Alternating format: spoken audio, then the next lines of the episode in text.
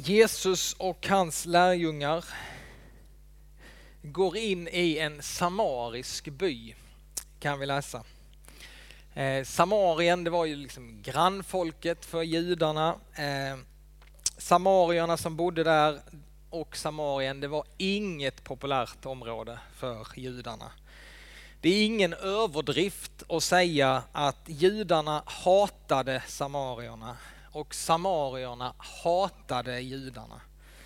Samarierna de var liksom, de hade en egen variant av den judiska tron.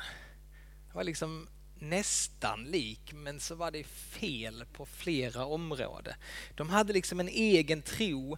De följde bara de första fem Moseböckerna i Gamla testamentet och de erkände inte övriga delen av Gamla testamentet.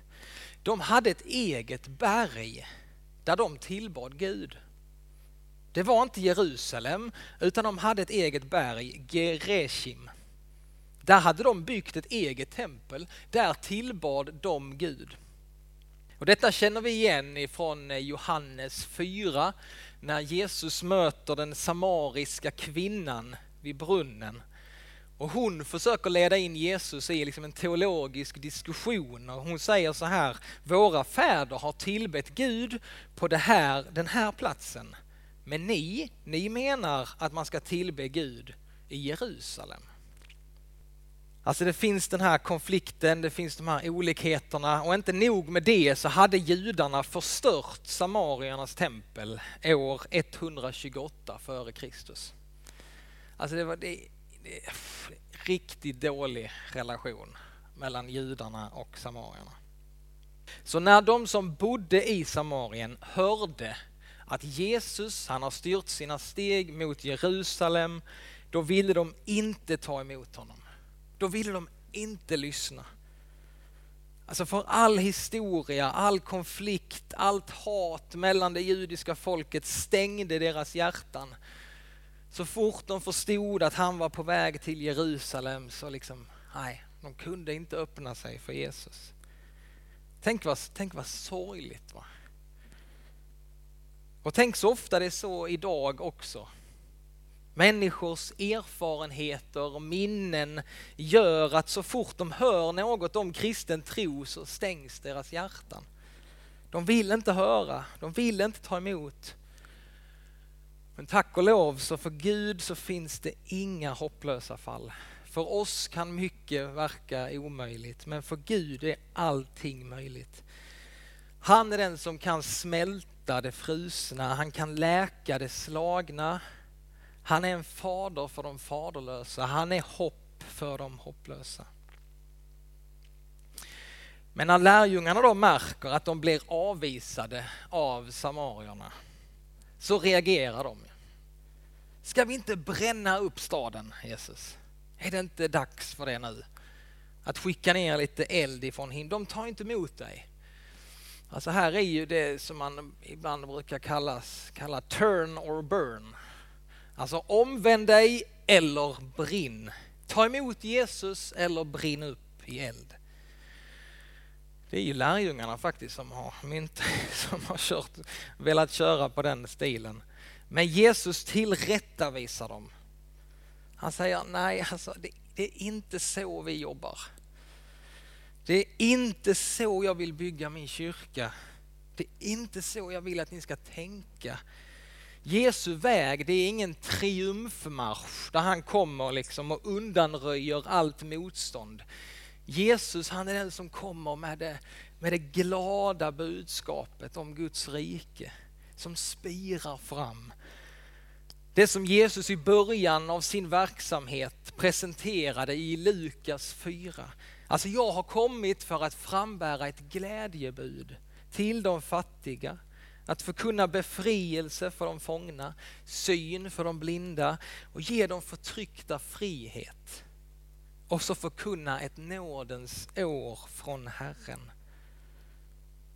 I Johannes kapitel 3 säger han, ty Gud sände inte sin son till världen för att döma världen, utan för att världen skulle räddas genom honom.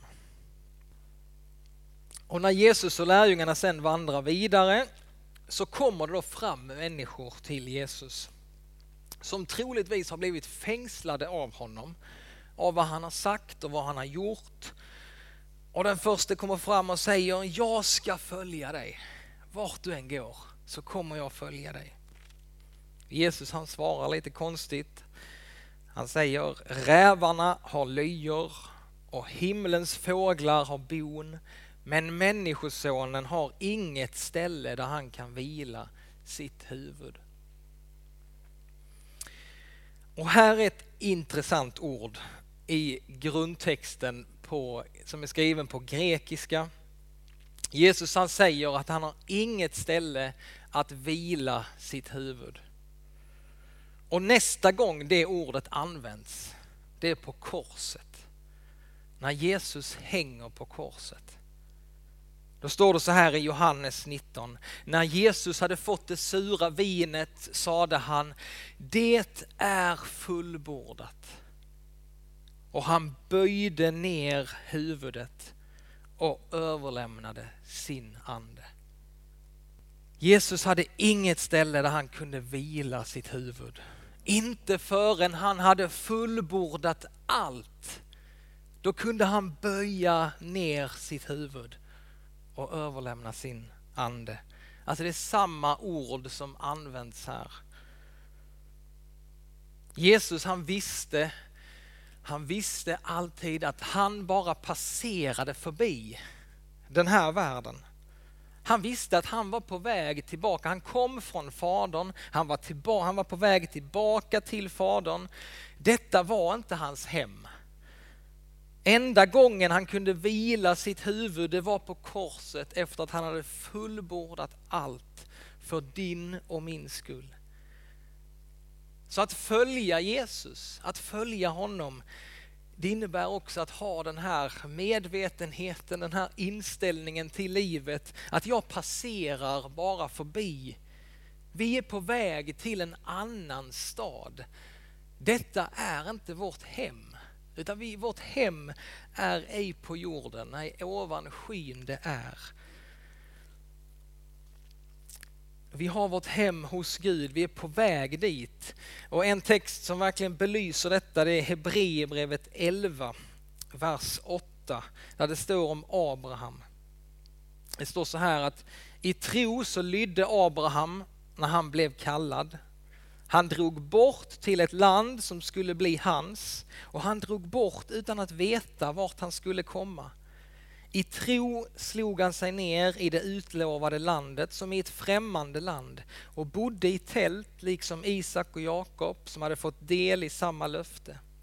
Ty han väntade på den stad med fast grund som Gud själv har planlagt och byggt. I tro fick han kraft att avla en son fast han liksom Sara var överårig. Han litade på den som hade gett löftet. Därför fick han, denna ende man som dessutom var så gott som död, en avkomma talrik som stjärnorna på himlen och de oräkneliga sandkornen på havsstranden. I tro dog alla dessa utan att ha fått, fått vad de hade blivit lovade. De hade bara sett det i fjärran och hälsat det och bekänt sig vara gäster och främlingar på jorden. De som talar så visar att de söker ett hemland och om, om de hade tänkt på det land som de lämnat kunde de ha återvänt dit. Men nu längtade de till ett bättre land, ett i himlen. Därför skäms inte Gud för dem utan de får kalla honom sin Gud. Han har ju grundat en stad åt dem. Alltså att följa Jesus, det handlar om att likt honom inse att jag bara passerar förbi här. Jag är på väg till ett, mitt hem hos Gud. Och efter den första mannen då som kom fram till Jesus så kommer det fler som vill följa Jesus och som eh, säger ja vi vill följa dig men alltså, ja vi vill följa dig men ni kanske känner igen det där. Alltså jag vill följa Jesus men först, först detta. Jag måste först göra detta. Jag vill inte sluta göra detta. Alltså jag vill följa dig Jesus men jag vill följa dig men det måste på något sätt vara på mina villkor Jesus. Om jag ska följa dig. Och Jesus han verkar inte vara så nöjd med deras svar.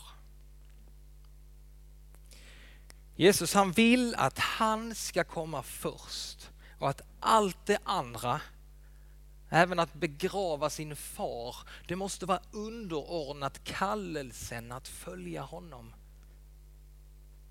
Och här kan vi ju bara gå till oss själva och fråga oss, vad är, vad är mitt men? Vad kommer efter mitt men? Vad är ditt men? Vad är det som kommer efter dig? Alltså jag vill följa Jesus, men... Och får du syn på det, vet du vad det är så vill jag bara uppmana dig, låt det få bli ett samtal mellan dig och Jesus. Där du bara berättar hur det är. Där du får samtala med Jesus över ditt men. För idag, det är dagen då vi på nytt kan överlåta oss till Guds vilja och säga vårt ja till Jesus. Jesus han vill att vi ser framåt. Han vill inte att vi ser bakåt vad som har varit. Han vill att vi ser framåt och att vi följer honom. Han går framför oss, vi ska se framåt. Han säger, den som ser sig om när han har satt sin hand till plogen, han passar inte för Guds rike. Jag vet inte hur många av oss som har plogat på det sättet, men den som plöjer på det sättet och ser sig bakåt, kör jag rakt, går det rakt, kommer att kommer det gå snett. Det kommer gå snett om man ser sig bakåt. För det har jag gjort många gånger, kan jag berätta. Vänder man sig om för att se hur det går så kommer fåran bli krokig och man kommer inte köra rakt. I första Korintierbrevet så skriver Paulus så här. Ni vet ju att alla löparna i en tävling springer men bara en får priset. Löp då för att vinna det. Var och en som tävlar måste försaka allt. Löparen gör det för en krans som vis vissnar. Vi för en som aldrig vissnar. Jag har målet i sikte när jag löper och jag slår inte i luften när jag boxas. Idag så vill Jesus att vi ska se framåt Idag så uppmanar Jesus oss att följa honom. Vart vill han leda dig? Och är du beredd att följa honom vart han än går? Ja, Herre, vi tackar dig för ditt ord, Herre. Vi tackar dig för att vi får ta emot ditt ord, Herre. Vi tror att ditt ord kan skapa liv, Herre, i våra liv. Så Herre, vi tar emot dig. Vi bekänner vår maktlöshet. Vi bekänner vårt beroende av dig, Herre. Kom och forma mig. Kom och forma oss, Herre. Så att vi ännu mer troget, ännu mer helhjärtat kan bara få säga vårt ja till dig och på den väg som du har för oss.